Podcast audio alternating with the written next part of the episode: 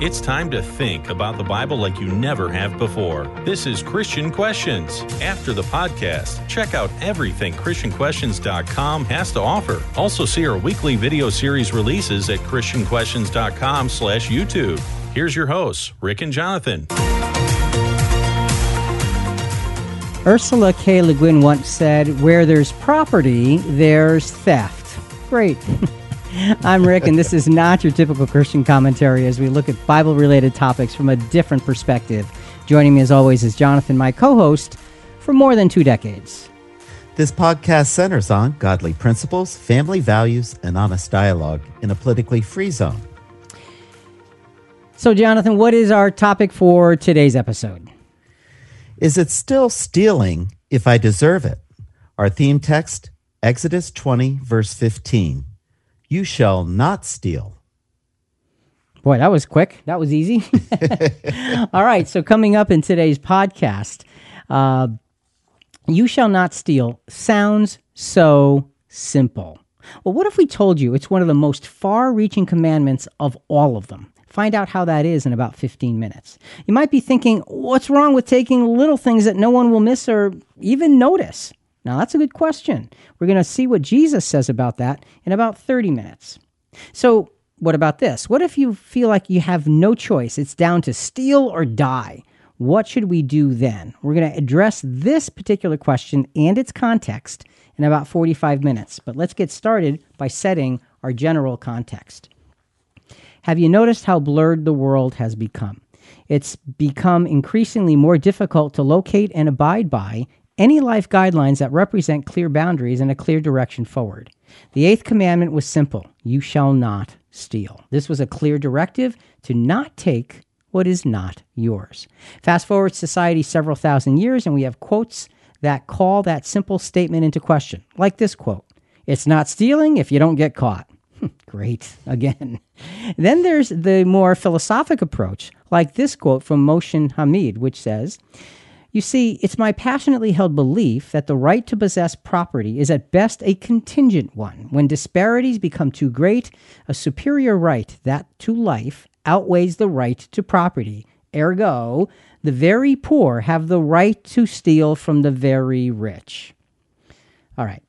What exactly is our Christian responsibility regarding stealing? How definitive are the guidelines? And are there any gray areas. So, Jonathan, we've got a big subject to cover with all of this at this point. This is the eighth commandment. Let's just start by briefly recapping the first seven commandments because we're doing a series on, on all 10.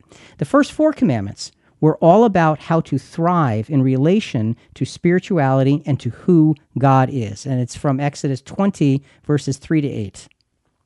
You shall have no other gods before me. And we covered that in episode 1147. You shall not make for yourselves an idol. We covered that also in episode 1147. You shall not take the name of the Lord your God in vain. We talked about that in episode 1136. And remember the Sabbath day to keep it holy. That was episode 1127. All right, those are the first four commandments. The fifth commandment is the first step in establishing how to thrive as a physical nation in relation to one another. And it's very, very specific. Fifth commandment Honor your father and your mother. Episode 1161. So then we have the sixth and seventh commandments, and they're the first and most fundamental commands regarding our relationship with our entire human family and our most personal relationship within that family.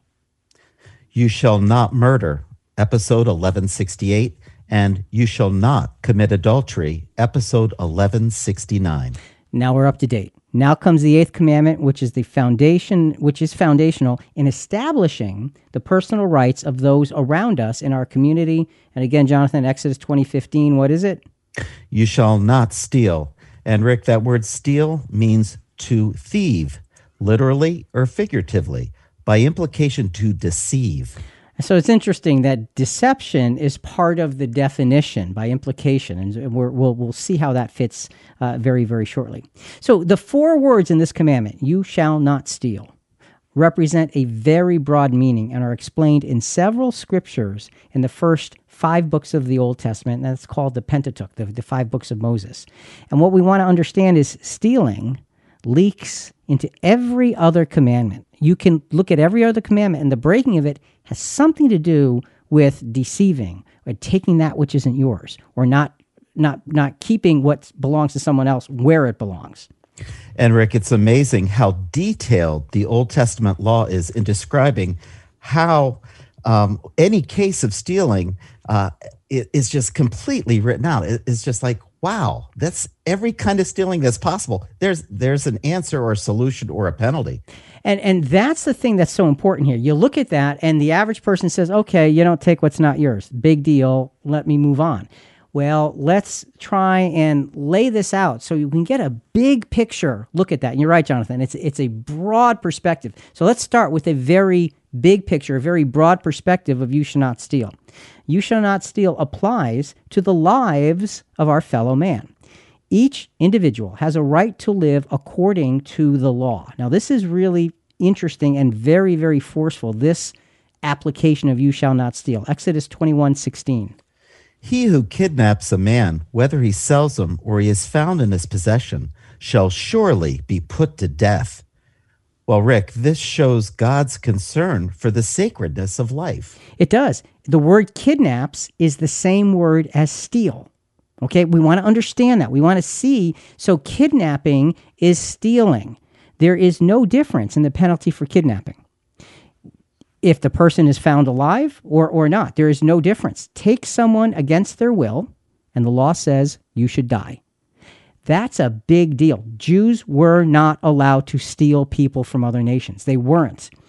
And I might add that in the past, hundreds of years ago, there were many, many, many Christians, so called, and I say that very, very forcefully, who said, well, the Bible, you know, support slavery, so therefore we can do this or that you were looking at the Old Testament, and if you were abiding by the Old Testament law, you should have died. You just don't take people like that. You don't do it. God was very, very specific about that. So that's a very big, powerful application of you shall not steal. Now, you shall not steal also applies to how we treat one another within the context of general business life. So this may not be as dramatic, but it's still important. Leviticus 19, verses 11 to 13. You shall not steal, nor deal falsely, nor lie to one another. You shall not swear falsely by my name, so as to profane the name of your God. I am the Lord. You shall not oppress your neighbor, nor rob him. The wages of a hired man are not to remain with you all night until morning. Okay, there's there's several pieces to that, but Jonathan, on top of that word steal, it said you shall not oppress your neighbor nor rob your neighbor. What what what's with those two words? Well, oppress means to press upon, oppress or defraud, violate. And rob means to pluck off, strip or rob. Okay, so what this particular scripture is saying, you don't steal, you don't deal falsely, you don't defraud, you don't take from. And even when it came to wages, you had a day laborer working with you, you paid them that day. It was considered defrauding somebody to not pay them the day that they worked. So the, the Old Testament law is very specific. Simple honesty and integrity are what are, we're supposed to prevail. It's, it's, it's amazing how much of that is in the law of God that most people don't ever understand because they never go beyond the Ten Commandments. And you see those general statements, but there's so much more to them. Let's go another step. You shall not steal applies to the specifics of buying, selling, and trading amongst ourselves. Leviticus 19, 35 and 36. You shall do no wrong in judgment, in measure of weight or capacity. You shall have just balances, just weights a just ephah, and that word means a measure of grain, and a just hin, and that means a liquid measure. I am the Lord your God who brought you out of the land of Egypt. It's wonderful. I love it when God says, I'm the one who brought you out of the land of Egypt, because he's reminding them you were mistreated. I brought you out of mistreatment, and you will not mistreat others. And so, in matters of trade, what God is saying to Israel is be precise, have integrity. So we're just touching on some examples of what you shall not steal deals with. And already, just in a few minutes, we've seen it deals with a lot of things, a broad, broad spectrum of how we live our lives. So, Jonathan, as we wrap up this introduction, the high standards of honesty, what do we get here so far? Well, to steal is to disrespect. God is clear that our fellow man and their property and their rights must be respected above our own wants, lacks, and desires. Okay, their property, their rights must be respected above our own wants, lacks, and desires. So, stealing is a broad based activity that we should always avoid. Because it's so broad, avoiding its allure can sometimes be hard. Stealing can happen on many levels. Are there different penalties for stealing different things? Good question. We did already see that the act of kidnapping carried the death penalty. To be sure, stealing on levels beneath taking someone against their will brought other kinds of penalties. As we look into this, we will see what things were most important to protect and why they were so important. So there are absolutely in the Old Testament law several levels of stealing and several levels therefore of penalty. So before we get into those and and this this becomes quite fascinating when we take this all apart. I want to go to a soundbite because one that one of the things that happens, how do people end up stealing? They create an environment in most cases to make it okay in their own minds. The soundbite comes from a, a, a, video, How People Rationalize Fraud by Kelly Richmond Pope. This is, was a TED Talk, and he's going to be talking about at the very beginning something called the fraud triangle. The truth is that many people are susceptible not only to the temptation to commit fraud, but to convincing themselves that they've done nothing wrong. So, why does fraud happen? While individual motivations may differ from case to case, the fraud triangle, a model developed by criminologist Donald Cressey, shows three conditions that make fraud likely pressure, opportunity, and rationalization. Pressure is often what motivates someone to engage in fraud to begin with. It could be a personal debt, an addiction, an earnings quota, a sudden job loss, or an illness in the family. As for opportunity, Many people in both public and private sectors have access to tools that enable them to commit and conceal fraud corporate credit cards, internal company data, or control over the budget. The combination of pressure and being exposed to such opportunities on a daily basis can create a strong temptation. But even with these two elements, most fraud still requires rationalization.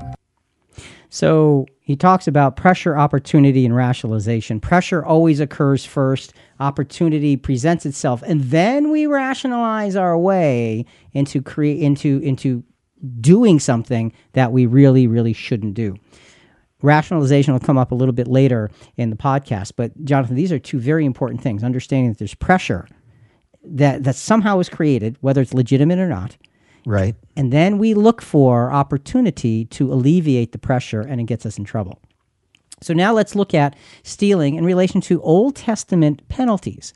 You shall not steal, as it applies to many general experiences of taking what's not yours. We're going to look at some experiences and then look at the penalties. So, Jonathan, let's go to Leviticus chapter 6, verses 1 through 7. We're going to start with verses 1 through 3 to begin with. Then the Lord spoke to Moses, saying, When a person sins and acts unfaithfully against the Lord and deceives his companions in regard to a deposit or a security entrusted to him, or through robbery, or if he has extorted from his companion, or has found what was lost and lied about it and sworn falsely, so that he sins in regard to any one of the things a man may do. So, this, oh, I'm sorry, go ahead. Well, I was thinking if we have a God based conscience, we're acting unfaithfully to the Lord as well as the person we rob. And You don't think about that. Yeah, and, and we should because it said it. It said that exact thing in verse 2 when a person sins and acts unfaithfully against the Lord. So you're right. That's the thing that gets put aside. That's part of the rationalization process, sort of the pre rationalization. Uh, to give ourselves the opportunity to get the pressure going so we can get the opportunity so we can rationalize so we can take what we want it's not a good thing. It's not a good thing. And this talks about several things uh, deceiving your companion regarding a deposit or security, uh, something that you entrusted with them, or robbing them. Now, that's, this is a slightly different word, Jonathan. What does that word robbery mean? Well, simply means robbery or concretely plunder. Okay, so taking stuff from them or extorting. We already talked about that word meaning defrauding or, or violating, or found what was lost but didn't turn it in Okay, you lost something, Jonathan, of great value, and I found it. And it's like, oh, cool. Yeah. I oh, know. I'm glad. Hey, can you hand it over? What thing? I don't know what you're talking about. you know, see, that's hey. that, that's where it goes wrong. It's too easy to say, I found it. You know, he should have kept it. He should have kept it closer to him. I found it. It should be mine. Those are the things that happen. Here is what the Old Testament law says should happen in relation to these things. Verses 4 and 5 of Leviticus chapter 6. Then it shall be, when he sins and becomes guilty, that he shall restore what he took by robbery, or what he got by extortion, or the deposit which was entrusted to him, or the lost thing which he found, or anything about which he swore falsely. He shall make restitution for it in full, and add to it one fifth more. He shall give it to the one whom it belongs on the day he presents his guilt offering. So you have a combination of things here. First of all, restoration of what was stolen plus 20% squares you with your neighbor. But that's not all. You have to make it right with God. And it says, if I found that thing, Jonathan, that was yours, and now I have to restore it, I have to restore it plus 20%. I have to do it on the same day that I'm going to put myself right before God. How do I do that? How do I put myself right before God? Well, verses 6 and 7 are going to show us that. Then he shall bring to the priest his guilt offering to the Lord, a ram without defect from the flock, according to your violation for a guilt offering. And the priest shall make atonement for him before the Lord, and he will be forgiven for any one of the things which he may have done to incur guilt. Well, Rick, this gets very costly. So he's got to take one of his own rams. That costs a lot. Right. And offer it in sacrifice because of his mistake. So it's not only the thing that was defrauded, but it's 20% on top plus a ram. So that thing I picked up that was yours that I didn't tell you about and I tried to keep from you, I probably should have just given back. Yeah, it cost you a lot, didn't it? It, it does. and it was a sin against God as much as a sin against the neighbor. And that's one of the basic principles of the Old Testament you shall not steal. When you do that, folks, you're sinning against God. That's a, that's a universal principle. It's against his standards. So when we look at you shall not steal so far, Jonathan, what do we have? The one guilty of stealing was to not only fully replace what was taken and then some, he was to give of his own flock to God as a sacrifice to show his repentance and what I give of my own flock had to be a ram without defect. It had to be the best of the flock. So it gets your attention when there's a severe penalty like this. Okay, so we have this you shall not steal applying to many general experiences of taking what's not yours. Let's take it to another level. You shall not steal now, as it applies to the stealing of those things which give a man the ability to support his family this is a whole different level here. So let's look at Exodus 22, verses 1 through 5. Let's start with 1 through 4. If a man steals an ox or a sheep and slaughters it or sells it, he shall pay five oxen for the ox and four sheep for the sheep. If the thief is caught while breaking in and is struck so that he dies, there will be no blood guiltiness on his account. But if the sun has risen on him, there will be blood guiltiness on his account. He, the thief, shall surely make restitution. If he owns nothing, then he shall be sold for his theft. If what he stole is actually found alive in his possession, whether an ox or a donkey or a sheep, he shall pay double. Well, Rick, there's a lot of detail here.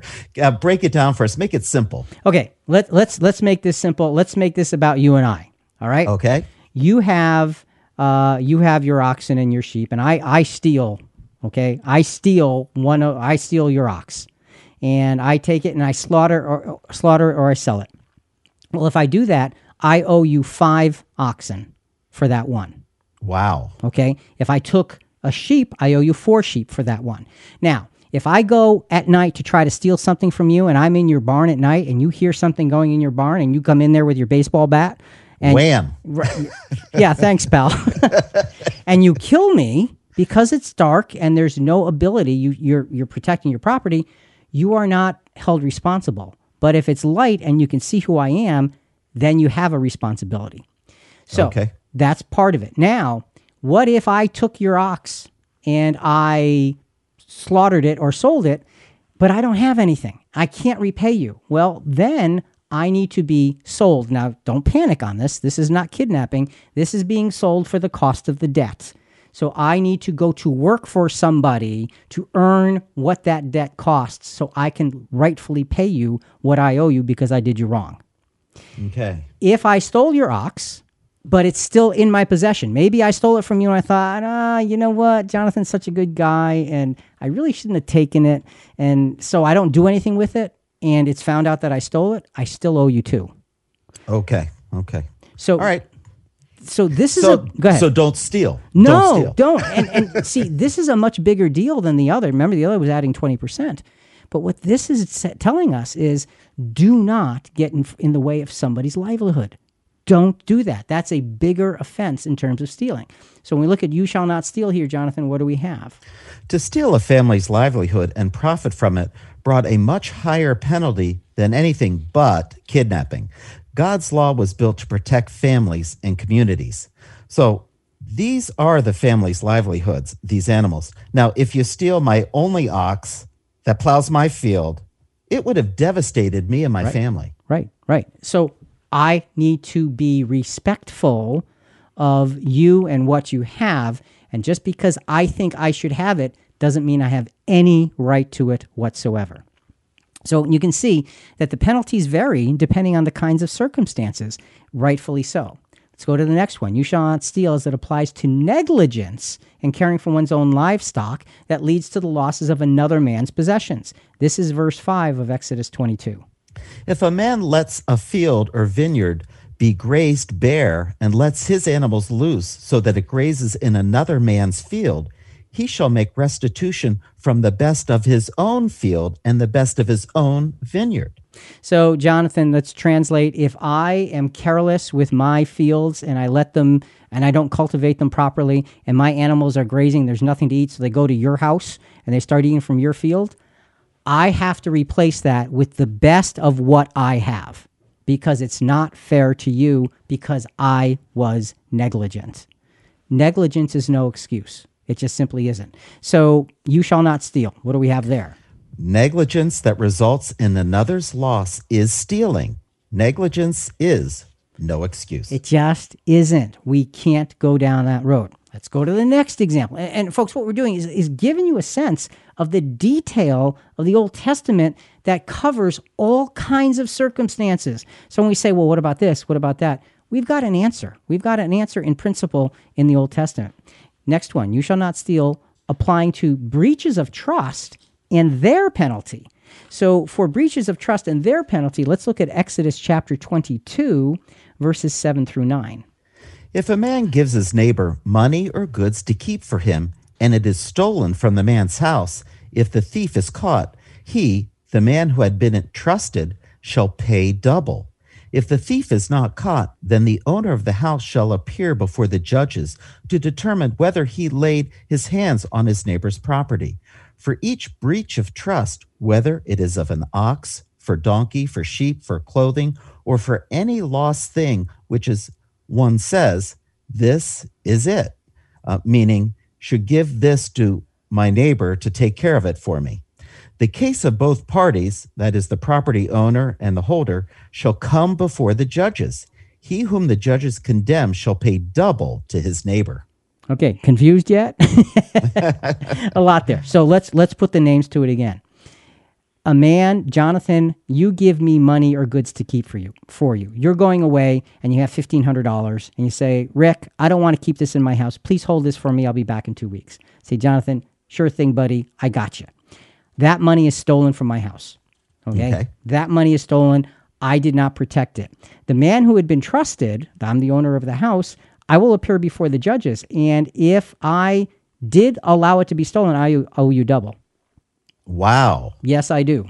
A- and you weren't even the thief. no, but I did not protect your property. I was negligent and I end up paying for that. So now, in the case of both parties, it, can be switched here. Both parties sometimes have to come before the judge because what if the thief isn't caught? And now you hmm. say, Rick, you stole my $1,500. But then I say, Jonathan, you told me you wanted to hold me to hold $1,500 of yours, but you never gave it to me.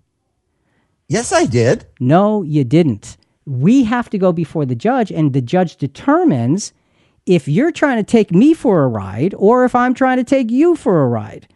Maybe in this case, because, you know, I let my animals graze in your field in the previous example, I'm not a good guy here, am I?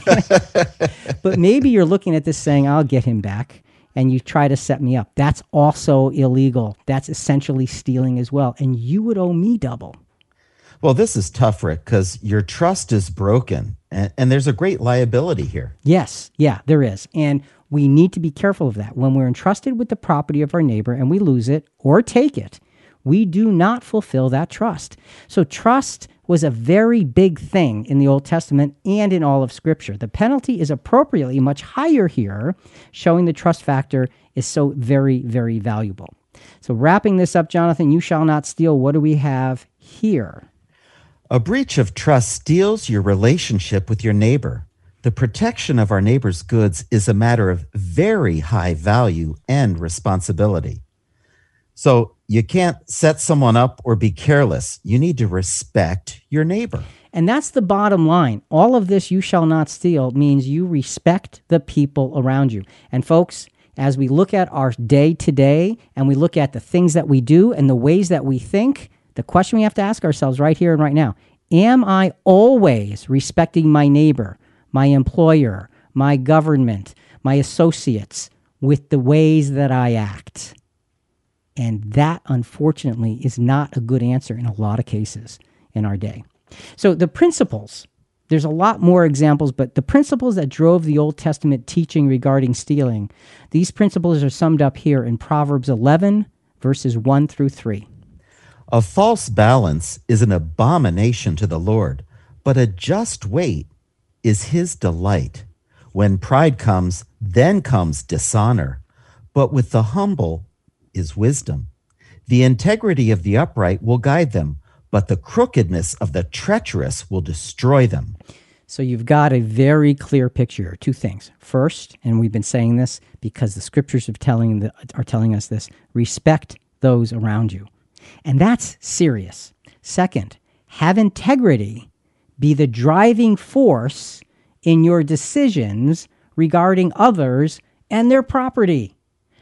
You can feel jealous, you can feel rage, you can feel cheated, but you still need to have integrity be the driving force in your decisions. It's just the way the scriptures tell us it's supposed to work. You shall not steal. High standards of honesty. The law of Israel made it clear that God expected his people to treat each other as the chosen people of God. What I want never gives me permission to take what you have. Disobeying this commandment carried serious consequences. treat others as the chosen people of God. What a great way to look at the Old Testament law and all of these regulations. So, God was amazingly specific in teaching Israel the specifics of avoiding theft. This reminds us how easy theft can be. The Old Testament is clear regarding stealing and its consequences. What about the New Testament?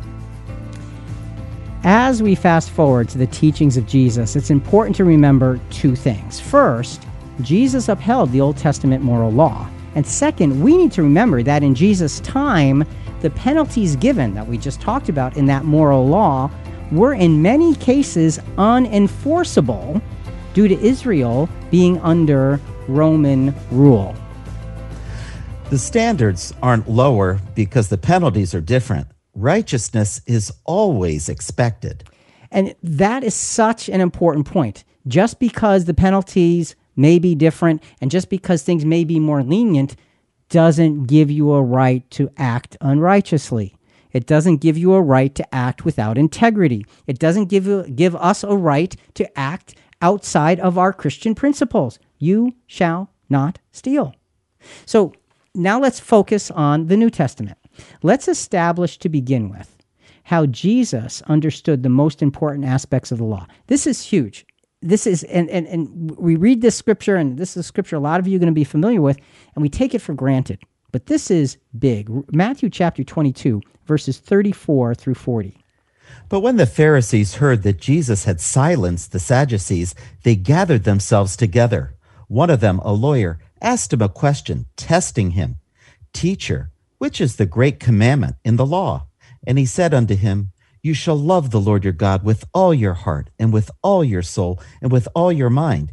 This is the great and foremost commandment. The second is like it You shall love your neighbor as yourself.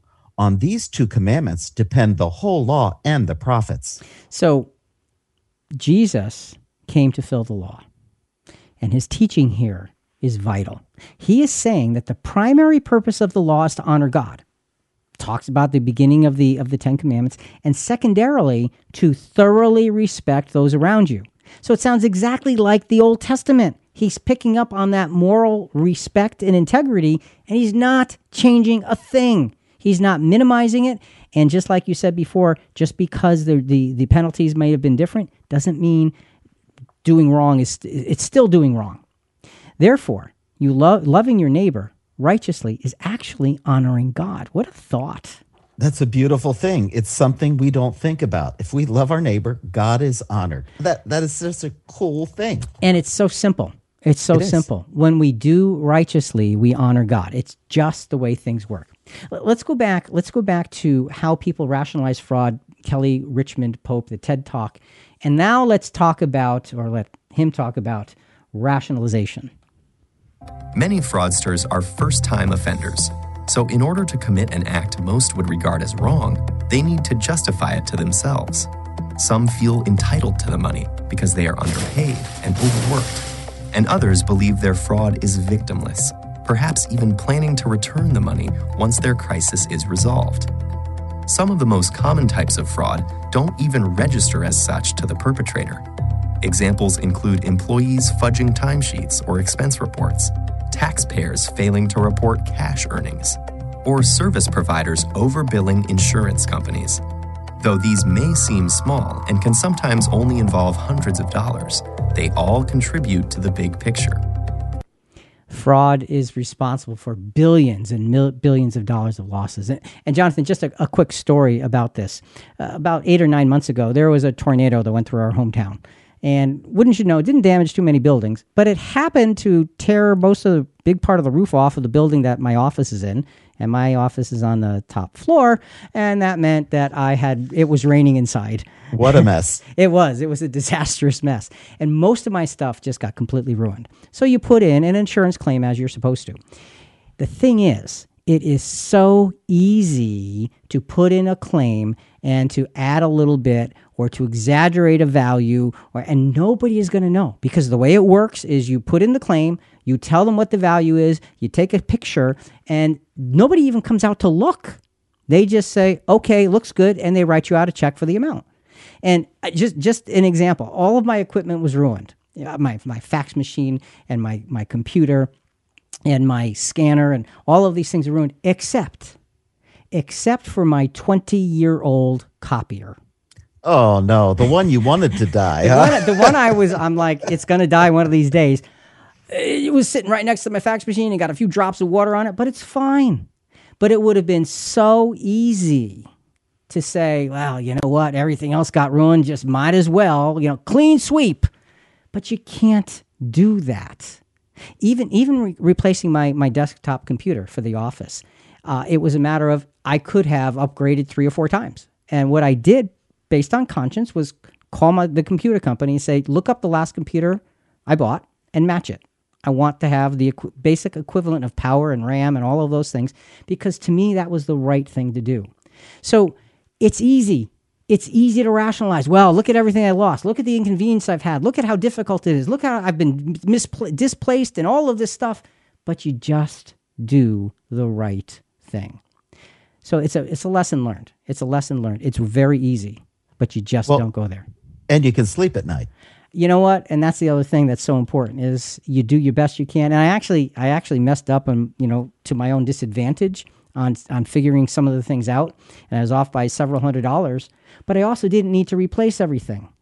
So it's like, ah, so what? I they paid me. I'm good.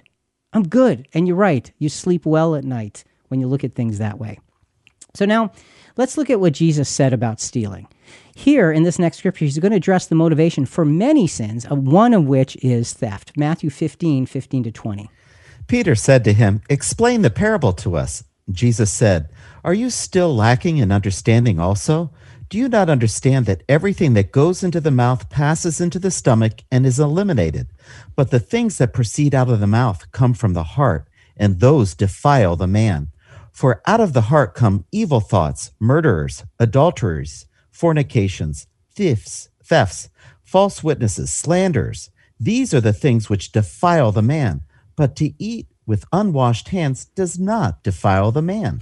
So this is powerful because the Old Testament law was all about the what of right and wrong. Do not murder, do not steal, do not lie, do not covet, do not commit adultery.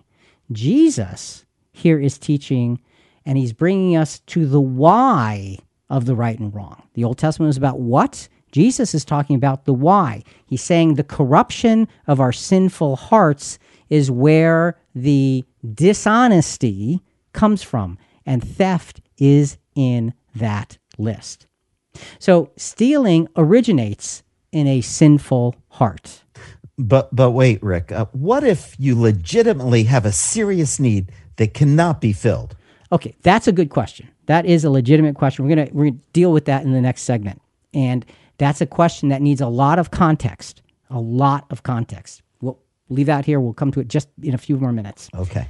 Stealing takes place because of what we want, what we perceive to need, and we're stating it very specifically that way what we want, what we perceive to need, or what we actually need. Let's look at an example of stealing to satisfy a want. And this is not a happy example here. Matthew 21 12 to 13. And Jesus entered the temple and drove all those who were buying and selling in the temple, and overturned the tables of the money changers and the seats of those who were selling doves. And he said to them, It is written, My house shall be called a house of prayer, but you are making it a robber's den. Well, Rick, they they uh, corrupted um, the whole thing. They were price gouging those people coming to buy animal sacrifices to sacrifice to God. And those people were coming from long distances and they had no other place to go to get the things they needed. And you're right, they were taking advantage of the average person, and Jesus would have no part of it. Jesus called it out and he told them, My house, this my father's house here, shall be called a house of prayer, and you've made it a den of thieves. How dare you act with such a lack of integrity in such a holy place? That's really That's, the bottom line. that's inexcusable. It is. It is. Matter of fact, we've got some really good comments from uh, Bible commentary from John Gill. These are the words of Christ affirming what is complained of in Jeremiah 7:11 and applying it to the present case on account of the wicked merchandise, unlawful gain, avarice, and extortion of the priests and the officers of the temple who had a considerable share in these things and to whom the temple was and by them used as a den of thieves and robbers where they sheltered themselves. For these persons robbed both God and man, and the temple was a sanctuary to them. They did it in a most sacred place and had that protection until a man named Jesus came along and said, "Not here, not now, not on my turn, not on my time." And so that was stealing because you can, stealing because you want, stealing because of greed. There's no value in that whatsoever. Now look, sometimes stealing you think you have a justifiable reason. Let's look at at 1 Corinthians chapter 6 verses 10 and 11. Again, this is a list. It's not a good list, but being a thief is on it. Nor thieves, nor the covetous, nor drunkards, nor revilers, nor swindlers will inherit the kingdom of God. Such were some of you, but you were washed, but you were sanctified, but you were justified in the name of the Lord Jesus Christ and in the Spirit of God. Rick, a question. Yes. What if a kleptomaniac uh, had to steal? You know, what about that case? Well, that that person needs to get help. That's what they need. I mean, I, seriously, if you've got this this compunction to do something like that, then it's not right, and you know it's not right. You owe it to yourself and to those around you to get help. And I am dead serious about that. You get help so that you don't do those things that are wrong. Well, I just can't help it. Yes, you can because you can get help. And if you don't know how to get help, you ask somebody who can help you get help. It's interesting that you talked about a kleptomaniac because the word for thieves, this New Testament word for thieves, uh, what what what is the the meaning? And then we'll just tell you about the Greek word. The meaning. Go ahead. An embezzler, a pilferer, uh, pilferer. The name is translated to false teachers who do not care to instruct men, but abuse their confidence for their own gain. All right. So it gives you a sense of how it's applied in the New Testament. But the word uh, for thieves is kleptos. That's where we get kleptomaniac from. Oh, what a riot. Okay. So this is something we need to understand is a very serious thing. You don't pilfer, you don't take things that are not yours for any reason. Bottom line, Jonathan, is this heaven is closed to thieves. That's what this text is telling us. Heaven is closed to thieves.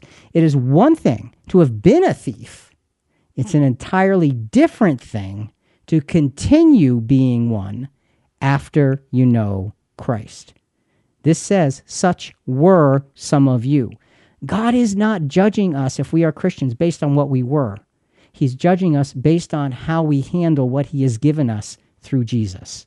That's the important thing. So, what you were, folks, that's behind you. What is it that you do with what you are? And are you bringing those ill gotten gains with you and those ill, ill, ill practiced habits with you, or are you leaving them behind? Another thing we need to understand is we need to pay close attention to those who exploit followers of Christ.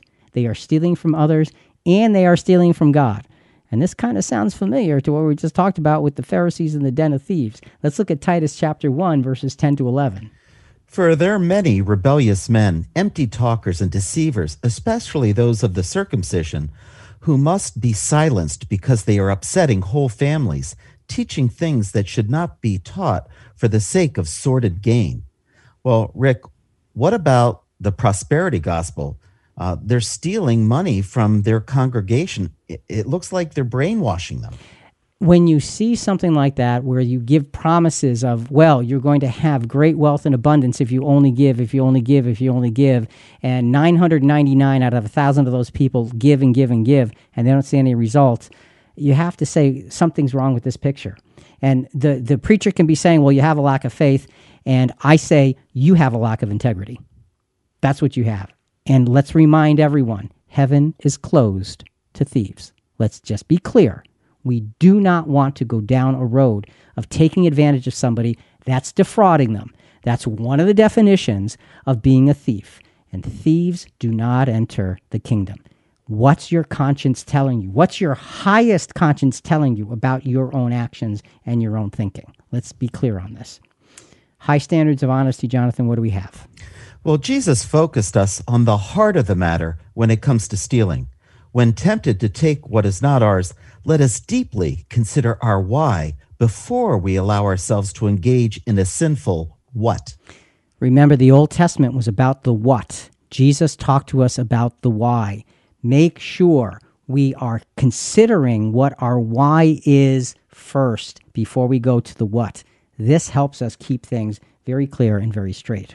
So, as usual, Jesus elevates the commandments of God to make us examine our hearts. The question is Am I listening? So, what if I feel a need to steal to supply a need we simply cannot manage? Is stealing justified then? All right, so now we get into that big question. There is much that can be said to answer this question. So, Let's put the question in the context of our present conversation. We're talking about Christian principles regarding stealing that are built upon the Jewish law. And as we talk about those principles, we need to understand exactly how to apply them in a Christian way. We're going to talk about that question. Well, what if you're at the end of your rope? All right. This is an important question.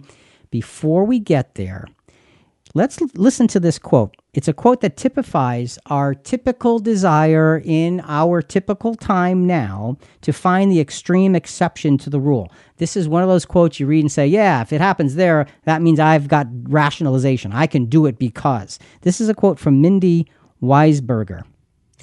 In the natural world, stealing is a necessary and frequent strategy for survival. Every animal group includes opportunists that snatch others' fresh kills, pilfer nesting materials, or swipe prospective mates from distracted rivals. So great. What are you trying to say? Uh, Seriously, what are we trying to say here? Shall we all act like dogs and steal each other's food and growl and, and, and fight?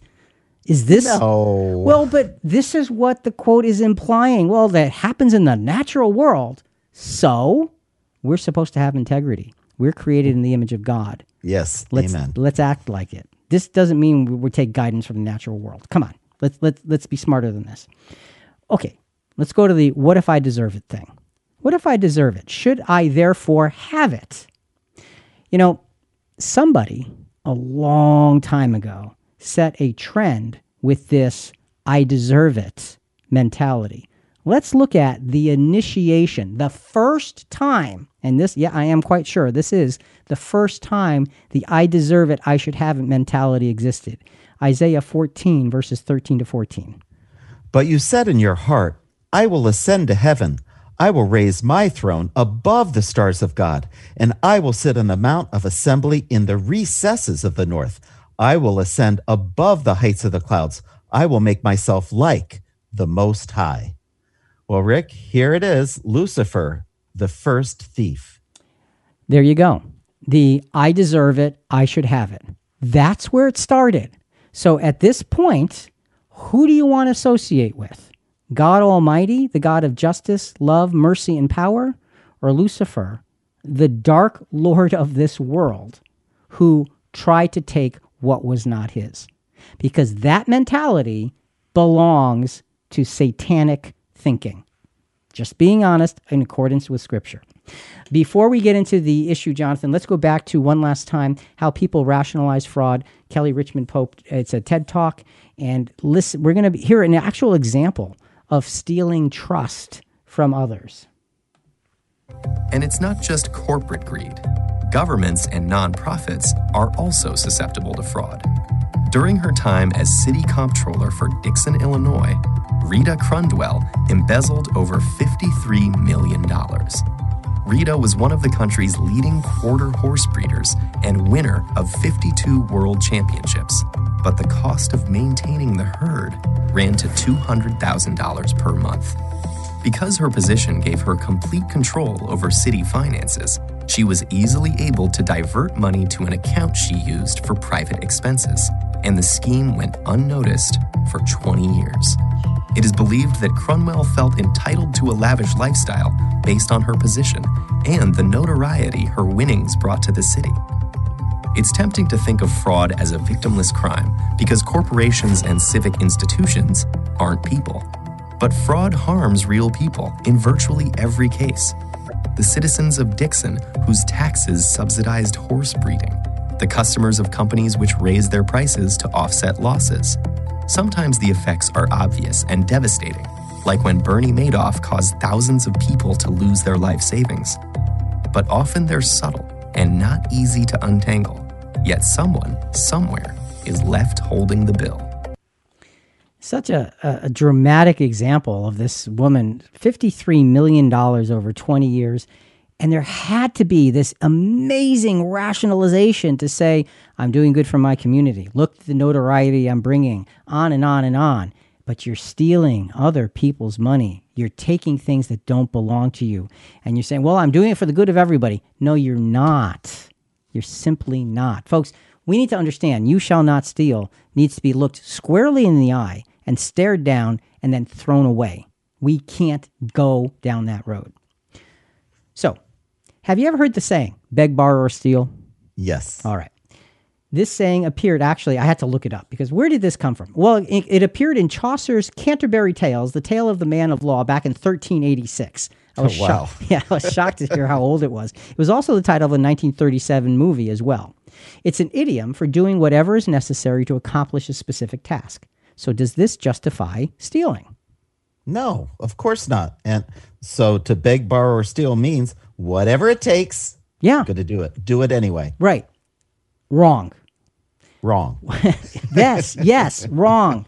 What if instead of defaulting to the most extreme case of what to do when absolutely there's absolutely no other option but stealing?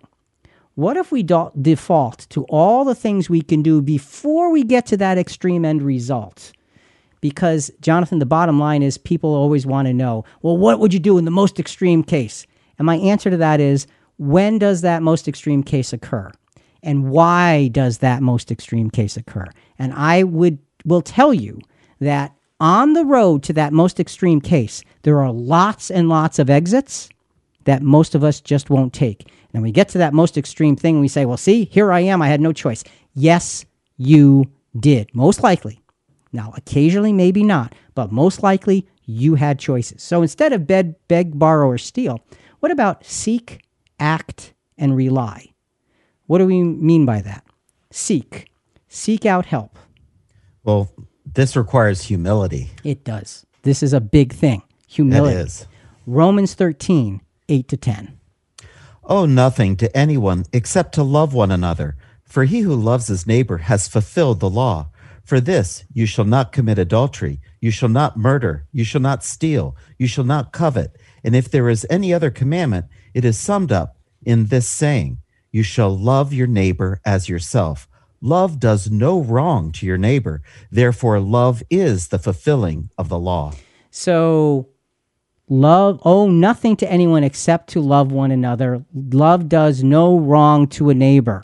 We want to be able to be in that position. What if, though, we're in a position of lack? What if we're in a position of difficulty? What if we're not making ends meet? What if things are too hard and, and, and just circumstances have overrun us? Ask, seek for help. Seek, look, look around. Look for those who have the same kind of faith that you have and say, I'm embarrassed, but I have a need. Can you help me? Put that out there because you'd be amazed at how quickly others will jump to your aid because most of us have this heart that wants to be of service to another. Loving our brother means helping them in need. If you are in great need, seek out those of like faith for help. Both Old and New Testament teaching expect this kind of kindness. They don't just hope for it, they expect it. It's interesting. Uh, well, go ahead. Well, why not ask for help? Because what's the alternative? You're going to go to prison for doing a wrong. And that is a worse scenario than you are in right now. And someone will say, yeah, maybe, but not if you don't get caught. So, hmm. but again, that's the rationalization. And when we rationalize instead of seeking for help, and you know what, Jonathan, the reason the, the hard part of seeking for help is being humble humble enough to admit that you're in that situation. But that's what we need to do. Listen to the way the Old Testament was set up for the for the Jewish nation. Leviticus chapter 23 verse 22.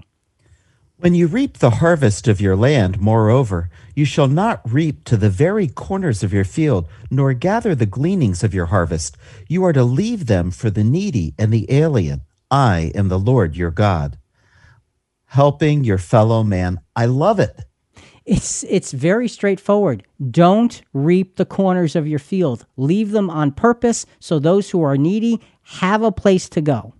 And God built this into his law charity for others. And it's such a beautiful experience. And that should be the kind of template that we use toward one another, being willing to be helpful. So the Old Testament law required it. New Testament direction requires it as well. Galatians chapter 2 verses 9 and 10. And recognizing the grace that had been given to me, James and Peter and John, who were reputed to be pillars, gave to me and Barnabas the right hand of fellowship, so that we might go to the Gentiles and they to the circumcised. They only asked us to remember the poor, the very thing I also was eager to do. This is a great example because when you look at the New Testament and you trace what the Apostle Paul did for the poor, especially those in Jerusalem, those who did not know, it's remarkable. He had such a heart for those who didn't have. Now, he wasn't a wealthy man. He was on the road. He would work wherever they went so he could support himself and others, but he worked at raising funds to help those who had the same faith to build them up and keep them going. Well, the loving brethren just came together say, Here, Paul, help the Jerusalem brethren. Here, Right. I have something. Take this. And, and when he wrote to the Corinthians, he said, You know, I've seen you help before, but I bet you can do better. You know, and just, he's just, because it's so important to him. And folks, look, when you have a great need, ask. Ask those who have the same faith and work together to build, you, build yourselves up. Seek. Seek out help. It requires humility. Act. Act in a manner, that's the second piece now. Act in a manner that is appropriate to righteousness. this requires discipline. Absolutely does. A lot of discipline. Ephesians 4 27 and 28. And do not give the devil an opportunity. He who steals must steal no longer, but rather he must labor, performing with his own hands what is good, so that he will have something to share with the one who has need. Well, Rick, the point is to not always be the needy one, hmm. to have a period, let's say a season of need in your life to receive the abundance of that need, to grow through it, and then supply someone else in their need. That is what it's all about. And that's growing up. So when we act in a manner that's appropriate to righteousness, we're not looking for the I've got no other choice. We can go down that road and we can rationalize our way to that end. And I submit to you, there are many exits off of that. And this is one of them. Do not give the devil an opportunity. He who steals must steal no more. Work. If you have to barter, do whatever it is you have to do so that you can put things in order. Not only should we go to any length to legitimately take care of ourselves, like you said, Jonathan, this is big. Our objective should be to rise to a point where we can be the ones who help others. And you mentioned barter with someone, you know, work out an agreement that can actually work or or borrow and follow through on what is borrowed. Be a man or woman of integrity to say I will fulfill what we have done here. So we say, well, what if you get to the point? Stop. Let's not even go there. Let's figure out all of the exits off of the road to getting to that point because I submit to you that it's a rare occasion where people get to such a point. It's rare. And when we look at the ways that we can avert the, the problem, it takes humility and it takes discipline. And the third piece, Jonathan, is to rely. Rely on God's grace and on those we know who are spiritually minded to help separate us from our wants and focus us on our true needs. And this requires faith and trust and that humility. It does. Faith, trust, and humility to rely on others. Galatians chapter 6, verses 1 to 2. Brethren, even if anyone is caught in any trespass, you who are spiritual, restore such a one in a spirit of gentleness, each one looking to yourselves, so that you too will not be tempted, but bear one another's burdens, and thereby fulfill the law of Christ. Fulfilling the law of Christ is helping each other, holding each other up. Not taking not you taking my responsibilities from me, but you helping me to bear my responsibilities. And sometimes Jonathan, I might need to borrow from you. Sometimes I might need your charity. Well, whatever it is, help me to grow up in Christ. Help me to avert that difficulty. And Jonathan, one of the most beautiful things I have ever seen is when somebody fellow Christian is in great need and they're reached out to and they're given tremendous help to watch them not only accept it, feel a little embarrassed at the beginning, but grow up and then become those who can actually help others. That's what Christian maturity is. That's what we're That's talking beautiful. about. That's beautiful. We're, we're, we're prospective members of a body for a reason. So, folks, when you say, well, what about that extreme example? I say to you, stop with the extreme. Look at all the ways to avoid it. and be serious about not getting to the extreme and rationalizing something we shouldn't do. We look out for and support one another to the benefit of all. You know, and, and this scripture talks about the spirit of gentleness. See, this spirit of gentleness is helping individuals separate from their sinful thoughts and ways and move back into the, their mind of spirituality. They get lost sometimes, and it's okay. We just want to help them not go down those roads, those roads that don't have integrity. Thou shalt not steal. High standard of integrity, Jonathan, as we wrap this up. Stealing is no small matter. Our bottom line as Christians is to avoid any action that could be interpreted as such as we seek godliness, righteousness, and faithfulness. You shall not steal. Folks, let's not make excuses to go down some road that we make up to make us feel like, well, it was justified. I submit to you that there's probably 10 or 15 ways to avoid that if we truly apply ourselves. Final scripture, Jonathan, I think this really puts this all into a really, really, really clear perspective. Proverbs chapter 4, verses 23 to 27. Guard your heart above all else, for it determines the course of your life. Avoid all perverse talk. Stay away from corrupt speech. Look straight ahead and fix your eyes on what lies before you. Mark out a straight path for your feet. Stay on the safe path. Don't get sidetracked. Keep your feet from following evil. Stay on a straight path. Mark the path. Guard your heart above all else. Don't ever take the the the the hints the lead to go down a road that is a lack of integrity. We are representatives of God through Christ. Let us act like representatives of God through Christ and never, never allow ourselves to go down those roads. Stay on the path of righteousness. Think about it. Folks, listen, we really do want to hear from you. Give us your feedback or send us your questions on this episode and other episodes at ChristianQuestions.com. Also, a big part of spreading the word about our podcast is subscribing to Christian Questions in your favorite podcast channel, such as Apple Podcast or Spotify or Podbean or iHeartRadio, Google Podcast, wherever wherever you get your podcast, please rate us and review us. We greatly appreciate it. And Jonathan, coming up next week, we're going on to the ninth commandment. Is there a difference between exaggerating and lying. This is big. Is there a difference between exaggerating and lying? Talk to you about that next week.